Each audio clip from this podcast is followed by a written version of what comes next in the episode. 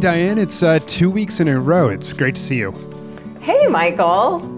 It is good to see you as well, and I'm so excited to report that our schools are opening. Uh, we've been talking about this all year, and it is literally finally happening for us. Uh, it was it was surprisingly emotional to see the pictures and hear the stories from our various campuses.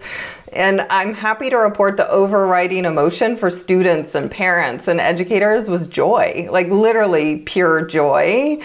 Uh, there's so many important moments. All of the work the team has done on safety, operations, logistics, everything worked and ran smoothly, and people felt and were safe. And the reflections from the students along the lines of, you know, I did more in one day today at school than I've done in the last month at home. I mean, they really illustrate how much some of our students need to be in physical school buildings. And um, it, honestly, Michael, it's the most hope that I've felt in quite a while. And so I'm so excited to be here today. That's awesome, Diane. And first, congrats, congrats to your whole team because it's obviously a whole team that makes this happen. But you know, seeing the winding journey that so many continue to be on has has just continued for me to be something else. Uh, and you know, hearing your news though really brightens my own day as well but these up and ups and downs and particularly you know then these big ups are a big reason we obviously started this podcast diane to you know to help people through them and to also continue to give some sense of optimism that as we struggle through these moments to parents and educators that they can see some of these difficult moments as opportunities to innovate and do things better, build back better, if you will. Well, that's what we're all about here. And I am really excited for our conversation today, Michael, because I think it's going to be filled with optimism and how we build back better. better. Um, you know, we have been noticing lately that a few topics keep coming up for us, and we've both been feeling like we want to do a deeper dive on them. Um, and we really want to call back to our first season when we interviewed a bunch of experts to gather their perspectives on how the pandemic has or hasn't influenced their thinking and the opportunities and challenges they see. And one of the topics that keeps coming up for both of us during these podcasts has been designing for innovation. And, and we began this podcast with the belief that the pandemic could really be this catalyst for communities to rethink and redesign their schools, to not just go back to normal. And I know I speak for both of us when I say we've both been a bit disappointed that so much of the energy has been going to just dealing with the day to day of running schools during this tumultuous time. And we've also wondered if communities just don't have the right supports around them and the structures that they need to redesign. Yeah, absolutely, Michael. And and the good news seems to be that the opportunity has not passed us by. So we are a little bit worried about that. But but if anything, the need for redesign is more present at, at schools right now as they consider how to make the most of summer, a call that we talked about last week, made by our new Secretary of Education. Um, they are also facing down several years to come where they will have to address the countless student needs that have been created by by this incredibly disruptive year. And so, fortunately, they are going to have an influx of financial resources to support this work, uh, which makes this very timely. Yeah, and obviously, you know, financial resources coming in brings both opportunity and challenge. You know, are schools going to really leverage those resources for change, or will they fritter them away and just sort of go back to status quo? And in a few weeks, just to preview what's coming, as we're going to come down this uh, set of podcasts uh, with experts, we're going to dive deeper into the money questions and try to trace a path that makes sense uh, with Marguerite Roza, who is just the smartest person I know on school finances, Diane. I am really looking forward to that conversation, Michael. But uh, before we get ahead of ourselves, I'd love to introduce our two guests today. Um, Aylon Samouha and Jeff Wetzler are the co founders and co CEOs of Transcend Education. Uh, I'm going to let them tell us about their work that they do with communities, a, a concept that came up in our last uh, podcasts. But but I will make a brief personal introduction and share that to me, Jeff and Aylon embody the values, beliefs, and actions that make me hopeful and optimistic about the future of education in America. Uh, I deeply admire uh, both how they have formed and operate their own organization. Uh, the Transcend team is among the most diverse, collaborative, thoughtful groups I know and how they work with community partners across the nation. Um, and just uh, they're two of my favorite people in the world. So I'm so grateful to be here with them and um, so grateful that you two have agreed to talk with us today. Welcome, Jeff and Aylon. Thank you. Glad to be here. Thank you for joining us. Um, we we will kick off with just having you guys tell us just briefly what Transcend does, and you know if and how it's changed at all because of COVID nineteen. Sure. So uh, our mission at Transcend is to support communities everywhere to develop and spread extraordinary, equitable learning environments. Um, and as we you you all talk quite about quite a bit about, we believe that that means breaking out of this industrial model of education that is trapping all of us, trapping young people, trapping teachers, trapping administrators, trapping families and communities. Um, and it's funny you you referenced earlier like people have not yet made the most of this moment, um, and and part of that is people have just been so busy dealing with all of the most pressing you know response needs of COVID. But really, even pre COVID, one of the features of the industrial model is that it leaves very little time to step back and think about what to do differently and what is this thing that's trapping us. It's one of those kind of self sealing features of the model itself. We all have to grind so hard just to operate school in that design of school that it leaves no time to, to think about innovation. So Transcend is really here as an R&D supporter of schools um, to do that kind of deep design work that we see in so many other industries, but that we just have not resourced communities to do in education.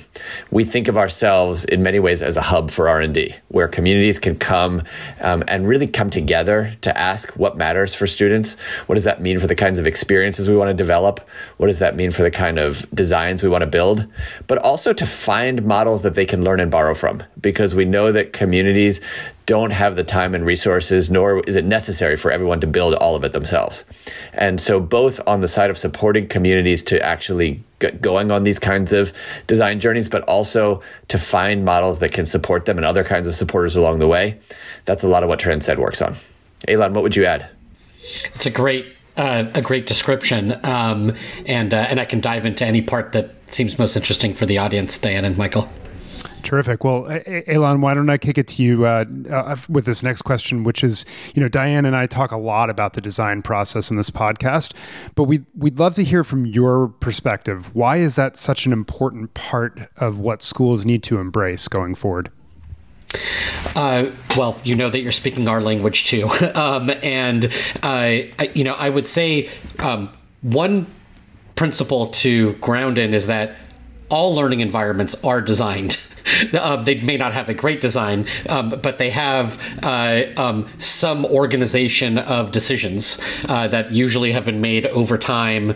Uh, you know, and and unfortunately, in a lot of cases, they haven't been made with coherence. Um, and uh, and so the design process. The reason why we think it's important is because we believe that the experience that the humans in the learning environment have, students, families, educators that that experience needs to be rich and it needs to be coherent. Um, and uh, and what we found is that it's not possible to achieve that level of coherence without having a very intentional design process um, where you're asking some of the questions that Jeff named. What is the purpose of school? What are the aims? What are the principles that need to undergird the experience and then making decisions about the, those experiences and the elements that make those experiences come alive with that alignment? Um, and so so you know in short the, the design process is important because it leads to uh, a design that is coherent. And we found that a design process, when it is community driven, um, also builds the conditions required to implement that design with fidelity. Conditions like coalition, um, clarity, conviction in the model. Uh, and so for us, that, that design process that you're talking about leads to both a coherent design and to the, the conditions that you need um, mm. for extraordinary and equitable learning. That's um, super helpful. I'm curious to hear from you guys how you even start the process of designing with a school and community. Jeff, you have noted that one of the challenges is like school doesn't stop. And our model is so consuming. We're just go go going. And so you know usually educators think oh maybe i get one week in the summer to like do my master visioning. And and i'm thinking what you guys are describing takes a lot more than like a person in an office for a week in the summer. Um, and, and Aylon, you're talking about you know the these conditions that need to be in place. So how do you even start with a school? Where, where do they begin? What does that look like there could be a lot of different starting points. Um, so, so, for some for some school communities, the starting point really is a that something catalyzes them to say we are either dissatisfied with the experiences our young people are having right now or we think something's changing in the world that makes us think that they're going to need something different. Um, sometimes that could be a set of parents who come together with an administrator to be thinking about that. Sometimes that could be someone in a district who uh, starts a book club or a learning group or different things like that. There may also be situations where there's an actually pressing need. So maybe there's a pressing mental health need, for example, that would lead a community to say, um, we don't want to just put a band aid on the mental health issues going on. We want to actually go deeper. Sometimes it may get triggered because there's a instructional need or a learning need or different things like that. So there can be different trigger points. Um, and I think you know, it's consistent with what Aylon said about the importance of communities driving the design work it's important that, that that those trigger points are initiated by communities and, and finding what the right one is. Um, to your point about how uh, it's time consuming. We we have yet to find any way that this can work without some amount of protected time and space. Um, because if you just try to jam it into the you know literally the schedule that exists right now, there's going to be no time for it. Um, that doesn't mean it. Everything else needs to grind to a halt. Um, there can be uh, release time for teachers. There can be after school sessions. There can there you know there can be things that can happen over the summer for some intense design sprints and things like that but the amount of time that is required can also be lessened with support that schools can have as well for the design process, whether that's support among people who can facilitate design sessions or bring research that's already synthesized to the table around things like future trends or the science of learning and development, uh, or even just hold the pen to capture next steps and figure out who's going to do what. Um, so th- there is a there is a key role for support to make this something that's practical. Jeff, I want to double click on that because, uh, well, there's a lot that you just said that that is resonating. But I, you know, I wrote recently about uh, what I, what is called threat rigidity response. Basically, that when teams see something as a threat, uh, it's great for galvanizing resources to tackle something, but it also freezes people in place. And sort of they they just start to become very compliance oriented and just sort of uh, like they have to follow the rules almost and implement top down as opposed to see something as an opportunity. And that in order to see something as an opportunity, you really have to take that initial threat framing, take the resources that come from it, because that's obviously important, but then task a separate team almost that, that is has some freedom from the day-to-day responsibilities to really tackle that. And, and so something I've been just dying to ask uh, is if, if you, you know, essentially you just named that as a key condition. I'm curious, can, can you give a little bit more color of what that looks like, maybe with some examples from schools about, you know, how do they get a small group of people to have the, you know, a full time job around designing as opposed to implementing what's currently ongoing? Or, uh, you know, maybe your team comes in and provides some of that uh, extra ammunition. Just, just some examples about how a resource strapped school can really carve out that time and space would would, would be great. Aylon, do you want to jump in there first? Sure. Yeah. So um, that protected time and space is um, is critical, um, and you know in other industries, I think it's worth remembering that that protected time and space for R and D is often not put on the practitioners themselves while they while they do their jobs. Um, doctors who were on the front lines of the uh, uh, who've been on the front lines of the COVID pandemic were not charged with coming up with the vaccine.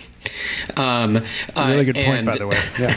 and and maybe we wouldn't have one if we did it that way. Um, but um, uh, and so um, it weighs a lot on it, and and you know that I'm not an expert at th- threat rigidity response, although I'd love to learn more. Um, my my instinct, and please confirm or redirect me if I'm wrong, is that some of that comes from fear yeah, right? Totally. That response yep. comes right. Um, and so the combination of I don't have time and I'm afraid freezes me in place. And so um, uh, the the one solve is to actually literally bring capacity to the table, right? Um, in the form that you know Jeff said, let's get a group together. And even though you may not have 20 hours this week to engage in it, if you can engage with, you know, if there's a student and a parent and an educator and a principal that can sit together, you know, for an hour um, and we can brainstorm some stuff and then someone can do some work for 15 hours on your behalf we start to approach the kind of capacity that the school needs. That's number one. And number two whatever those moments are that we're able to bring community members together to discuss and wrestle with ideas um, bring the fear factor down, right? So um, create the space to explore. Um, and that's as much about um, helping people dream and see a different reality mm. as it is um, actually tackling and rationalizing some of the very real threats right in front of us. Um, and importantly, I think you know, not every threat is irrational, right? Not, not like not every fear is irrational, right? Um, and so being able to help people differentiate, um, and we saw this a lot in our work with schools as they were managing the pandemic, where it's like there are some responses that just really have to happen, like there are kids that need food and we need to figure that out we're not going to talk about like new pedagogical approaches to reading and there's going to be hungry kids right like um, uh, so some of those you, you just got to respond to and some of them you might be putting more stock in that authority than you need to um, and uh, and can we disentangle it and actually bring it into the dreaming space? Um, and so so some of it is giving the permission to let go of certain threats um, uh, uh, especially if there's the capacity to deal with um, this hard work of figuring out a different future uh, this is fascinating to me, and I, I want to pull out a couple of threads that you're all talking about and tie them to something Michael and I have been talking about um, recently, which is the difference between doing to a community and doing with a community. And um, you know, I will say as someone who is is continues to sort of lead a network of schools, Jeff, when you started giving your examples of how this journey can begin, many of them included you know, parents or community worried about something. And as someone who leads a school system, I literally have a physical response to that because it does feel like a threat to me. Like as a school leader, I'm like, uh oh, there's a problem and parents are going to get upset and angry and like we're going to have these crazy board meetings and it's going to be, you know, newspaper articles. And, and so what I hear you both saying is there's an opportunity for me to not view that as a threat and for it not to go sideways because we've all seen lots of communities where this does not go well and a new design does not come out of it right um, and instead if i can have the right resources and the right mindset i can actually take that partnership with families and partnership would be the key word there, I think, eh, to move forward. So I'm wondering if you guys can talk a little bit about the difference between with and to and like how those pieces come together and like how people like me could maybe reinterpret some of these situations to, to be you know get some of the things that we want to have happen accomplished or something. Yeah.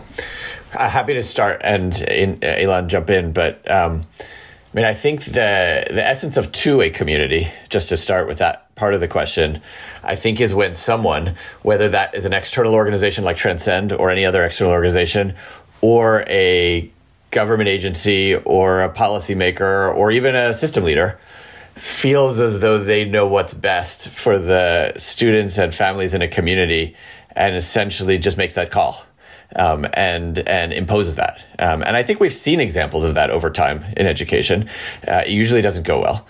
Um, and uh, it, doesn't go well. I, I, think for two reasons. One is it, it, it's hard to know the right answer from from a distance, uh, and two is even if it is a good answer, it's hard. You, you, need you need a sense of coalition for it to actually be embraced and sustained.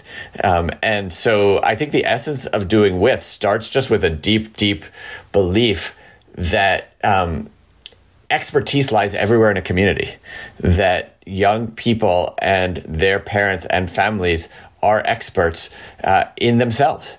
Um, and in what their hopes are and what their dreams are and who they are as people and what their identities are um, and what their interests are and all and and you can't design a learning environment without that expertise um, and so uh, i think to me that's the essence of designing with and then that, that unfolds to say all right then how could you have a process where people are not actually deeply collaborating on sharing their expertise and exploring different options and different things like that. And i think what we have found over and over again is that when you do that the community collectively has a greater sense of ownership of what's going on, but also makes just tons of better decisions. I mean, one just one small example, even in COVID, a lot of what we did was to work with communities initially on just designs for hybrid learning or remote learning. Um, and one of the questions that we often asked schools when we worked with them was, have you run this plan by parents? Um, and uh, that's a very that, you know that, that's a very low bar for what we're talking about with designing with. I mean that's that's I will just say that's more like getting feedback and input. But surprisingly, a lot of a lot of schools had not run their plans by parents, um, and it's not a it's not a point of blame because it's just such a crazy time to be able to make all different kinds of decisions. But often the answer we got back was, "No, we haven't. Do you think we should?" And our answer always was, yes, yeah. you should. And invariably, parents surprised them with, you know, this actually would not yeah. work for us if, you, if this was the. So that's just a very yeah. small micro example, but hopefully that illustrates a little bit of the spirit. But Jeff, exactly what you're saying. I'm just going to once again resonate as the school leader in this time you know, it felt like it was my job to like stand up and figure out how we're going to make it through this pandemic and find the solution. And so um, it's not surprising that that was the mindset of these leaders. And then how great that you all were there to just help them see that differently and change that dynamic, I'm sure, in a really powerful way. I was just going to one quick thing back to the design process.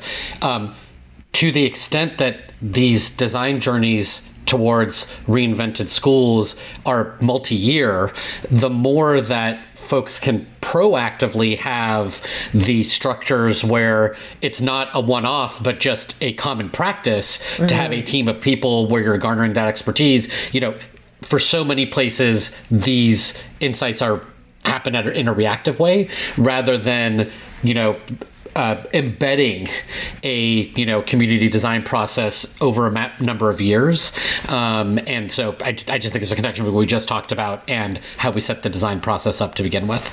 It's super interesting to hear you both talk about it, and, and I think it brings up two issues that Diane and I are both curious about. I, am going to start with one, and then we, we can circle around to the other afterwards. But I, I guess it's uh, the thought that occurs to me is I, would love to hear you talk about the process of iterating in a school community with students and parents who have existing expectations about what schools should be like, or, or you know, uh, I mean, you both sort of alluded to it, right? The the leader comes up with this great idea, says we're going to do X, and then sort of I'm going to you know bring it from on high and show them how it is, and then the parents and children sort of say, oh, wait a second, that's not going to work. And I think it's often interpreted as, well, we just want it the way it was. W- what's been your experience though in that, and and when you're designing with as opposed to you know to if you will um, eh, does that dynamic change at all. Jeff why don't you start? Sure. I mean i think that maybe it might be worth unpacking what are some of the conversations that happen in the design process because i think that might illuminate uh, some of the some of the issues in your question. One of the conversations that we have a lot is where's the world going because we know that um, uh, part, at least part of the purpose of education is to prepare young people to navigate the world. Um, and if you're going to navigate the world, you need to know how the world's changing. Um, so we spend a lot of time um, exploring what are the trends. What are the economic trends? What are the job trends? What are the climate trends? What are the justice trends, etc. And when we explore those trends, we ask the question, what what does this mean for what young people are going to need to be able to thrive in this world um, and and contribute to the world becoming even better? And when people really sit in those in, in those trends, they come to the conclusion that young people need something very different than what the industrial model of school was designed to give them young people are going to need to be not just solving problems but finding problems um, and finding what the next problem is um, and working collaboratively and all the things that I, you know summit does so well and i know you all know so much about. Um, we also spend a bunch of time exploring what does research say about how learning actually happens? What like what is the science of motivation? What is the science of cognition? What is the science of development or individual variability? And very quickly um, people realize if you were to design a school that truly honored the science it would look very different than the school that we're all participating in and running right now. Uh, and so, uh, you know, then, then, there's lots of conversations that we have that just derive from following students around and seeing what their actual experiences are today, um, or under and asking what what do they wish for, what do they want, etc. So all of these different kinds of provocations ultimately lead people, to, uh, I think, themselves to realize this is this is we want something very different, and there's ideas, and then of course you can expose people to different kinds of learning environments. Let's visit Summit, or let's visit a Montessori school, or visit, let's visit any other number of other kinds of things, or even learning environments that are not schools and see what that does in the first place. And I think that you know the ultimate, um, I think the ultimate sign of success. Uh, we heard from a superintendent recently who described to us that when when they were done with this whole process. And they had a vision for what they wanted to try. She was deeply scared to try it because it was risky and it was different. It would require a ton of change. But then she thought to herself, what's actually scarier would be to go back to what we were doing before and when you have those different differential levels of that, that the fear of actually going back to what we had before versus the fear of all the change, that can unlock the energy that we're talking about here uh, among many different people.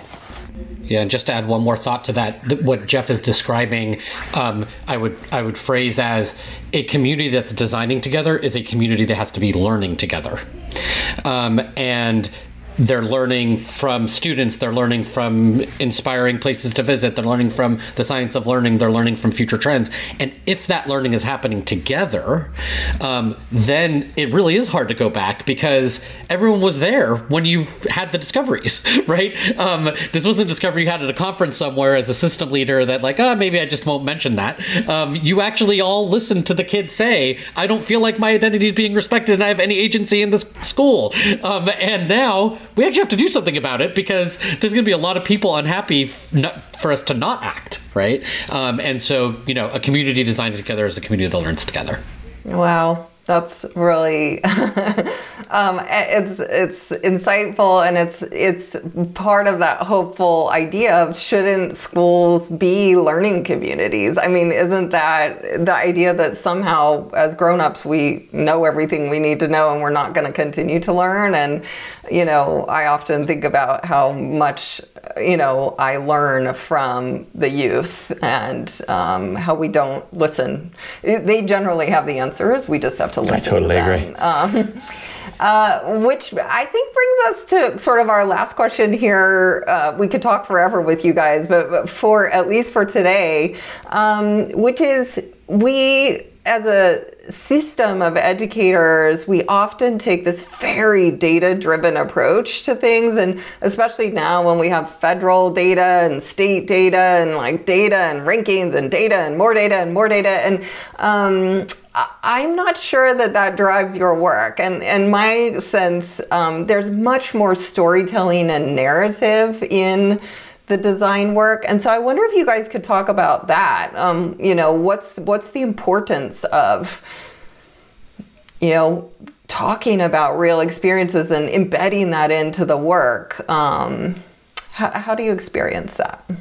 I can start. Uh, I think I mean there's your question has so many layers to it and could be taken at a very very deep level, all the way to questions of what counts as valid knowledge. Um, and there is a lot of, I think, important discussion emerging right now in the field of what is valid data and whose whose experiences uh, count as legitimate. Um, and I think we could we could have a whole conversation about the ways in which white supremacy culture has infused uh, the, the, the the discourse about data. Um, but we think about stories as data too um, and lived experiences as data too. And when we step back and think about the total range of possible experiences and data that could be informing something, the kind of data that we typically talk about of standardized test data is just such a small, narrow slice, even though that has gotten so much weight and attention uh, in the education discourse. Um, but when a when a young person is describing what their day to day experience is in school, that's data. Um, and when uh, and when a parent is saying what they hope for, that's data as well. And so we try to open the aperture around data and also simultaneously um, bring a lens of critical reflection on what are how are we listening to the data as well, and what's the listening that we bring, um, uh, both transcend and a community in its design process, so that we can mine the uh, the wisdom that that lives, uh, as you said, Diane, in students and in families who know so much and have so many the, so many of the answers. But then at a different level, we also talk about stories as um, an important source of inspiration because when one community is wrestling with something, if they can grasp onto what happened in another community and how did they get break through that barrier, that can be a huge unlock. Um, and so we invest a lot in storytelling as well, literally as an input into the design process too. Yeah. And just to add one last thing, when we think about if the goal is extraordinary and equitable learning everywhere, um, our, our definition of that includes the outcomes right? Some of which are can you read and do math? Those are important outcomes. We're not saying they're not important, but it also includes the experience of school, right? Um, and and that's not necessarily but neither of those are fully measurable by you know by metrics. Um, uh, but they can but there is evidence of impact.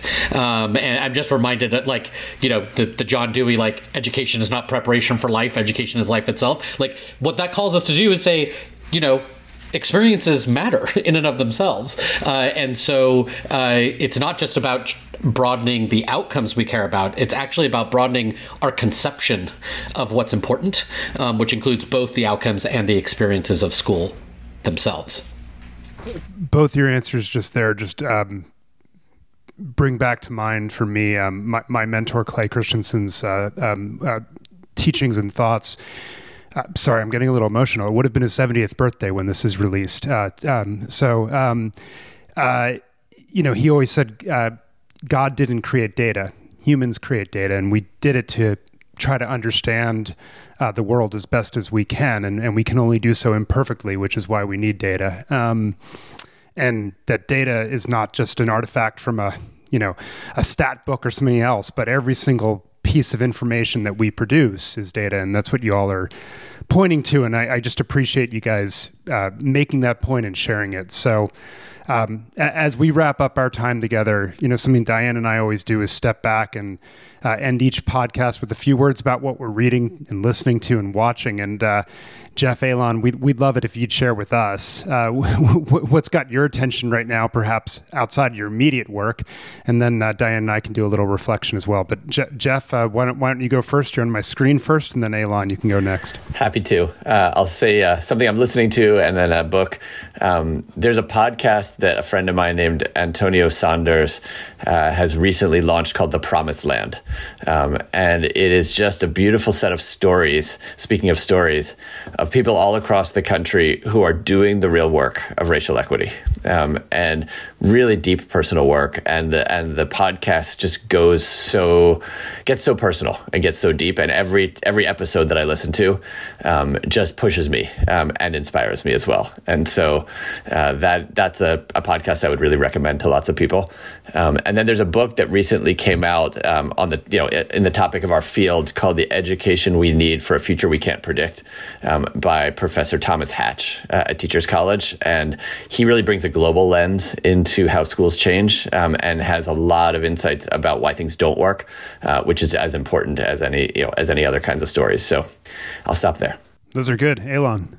Uh, I'm going to go the fiction route uh, and share that I'm reading Foundation by Foundations by Isaac Asimov, um, uh, which uh, fast forwards the world uh, in I think maybe ten thousand years, um, uh, where uh, it seems that Asimov has correctly predicted where we would be today uh, on the cusp of artificial intelligence and robots taking over the world in both good and bad ways. Um, and I found it both uh, alluring but also uh, informative about, uh, you know, when we talk about skating to where the puck is going, um, it feels like he made a massive um, provocation um, with that series of books. Can, can, I make a confession now that Sal Khan gave me that book uh, several years ago and I still haven't read it? So this is I, now, now you pushed time, me. Michael. Yeah, now Now's you pushed me on to, uh, to, to drum it back up. But uh, that, that, no, that's great for, from both of you. I'll, I'll, just share that I just finished reading uh, Mike McShane's new book uh, called Hybrid Homeschooling, uh, which of course felt quite topical given these current times. But it's actually not really at all about COVID 19. It's much more about the growing trend of homeschoolers uh, attending schools in a regular, substantial, and structured uh, uh, part of the week. And so parents still have control over that schooling experience, but there's really a stronger community aspect uh, that often takes place in traditional school districts, actually. And uh, for me, many of the individual stories of, of parents that they told uh, were quite fascinating. And I will confess, Diane, that given uh, my own last 13 months with my daughters, uh, parts of it really resonated with me. What's been on? What's been in your uh, in, in your list? Well, um, this is the time of year where I really start thinking about next year in terms of our organizational priorities and how we organize ourselves to meet them. Um, and in this year of upheaval, it really has me returning to our core values and our culture as an organization. Um, and so as a result, I have pulled off my shelf and am nose deep in reinventing organizations, a guide to creating organizations inspired by the next stage of human consciousness consciousness. That is a mouthful. Um, I've pulled it out because I think it adds a really useful and let's be clear, provocative perspective to as a, a sort of counterweight to what we are so accustomed to in traditional organizational structure. Um, it offers some real food for thought as we seek to create what I like to think of as this sort of third way approach to organizations, this multi-dimensional approach, which is kind of the theme of what we try to do here in general, Michael. So um, that that's what I'm reading this week. Yeah, it's perfect, perfect. And I'll I, so I, two things that I got to bring back on the list that I haven't made my made my way through that I'm getting called out on. But uh, just that, look, that'll do it for today. But Aylon, Jeff, just huge thanks to both of you for being here. I mean, we just you, you all have so much wisdom to offer, and, and Diane and I appreciated uh, benefiting uh, from it today. So thank you so much for joining us, and all of you listening, thanks for joining us as well. We'll be back next time on Class Disrupted.